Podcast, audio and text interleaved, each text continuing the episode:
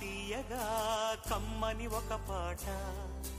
పాటగా బతకనా మీ అందరి నోట. ఆరాధనే అమృత వర్షం అనుకున్న. ఆవేదనే హాలాహలమై పడుతున్న. నగనమాగదులే.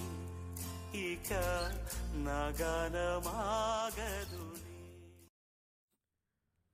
నాకు సముద్రం అంటే చాలా ఇష్టం. ఆ అలల శబ్దం ఎంతో స్వచ్ఛంగా ఉంటుంది. అలాంటి ఒక అద్భుతమైన ధ్వని బాలుగారికి ఉంది ఎక్కడ నెల్లూరు ఆర్కెస్ట్రా ఎక్కడ London symphony. It's not is personal journey it's journey of Indian singing ఒక మనిషి పేరు చెప్పినప్పుడు ఎవరికన్నా అతని ముఖం రూపం గుర్తొస్తుంది. కానీ ఒక మనిషి పేరు చెప్పినప్పుడు అతని గానం స్వరం గుర్తొచ్చింది అంటే అది ఖచ్చితంగా శ్రీపతి పండితారాజ్యుల బాలసుబ్రహ్మణ్యం గారి గొంతే అని అర్థం. అందరూ ఆయన చనిపోయారు అన్నప్పుడు చాలా బాధపడ్డారు. ఏడ్చారు. నాకు కూడా బాధేసింది. కానీ ఓ పక్క గర్వంగా అనిపించింది. ఎందుకంటే రాజు ఎప్పుడు మూలను పడి మసకబారిపోవాలనుకోడు సింహాసనం మీదుండి చక్రవర్తిలానే చావాలనుకుంటాడు. అంతే కళాకారుడు కూడా. తన చివరి శ్వాస వరకు అప్రిషియేషన్ కోరుకుంటాడు. చప్పట్లు వినాలి అనుకుంటాడు.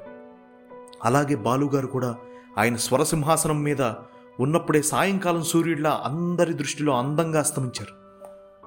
ఇంతకన్నా మొనగాడు ముగింపు ఏముంటుందో కళాకారుడికి. కానీ ఇక మీదట కమల్ హాసన్ సినిమాలు వెలుగులేని వెలుతులా ఉంటాయి అన్న ఊహే భరించలేకపోతున్నా. బాలు స్వరం లేని కమల్ రూపం సగం గీసి వదిలేసిన పికాసో పెయింటింగ్ లాంటిది. అప్పుడెప్పుడో అన్నగారి నుంచి నిన్న తలైవ దర్బార్ దాకా ప్రతి హీరోకి పాట పాడటంలో ఆశ్చర్యం ఏం లేదు.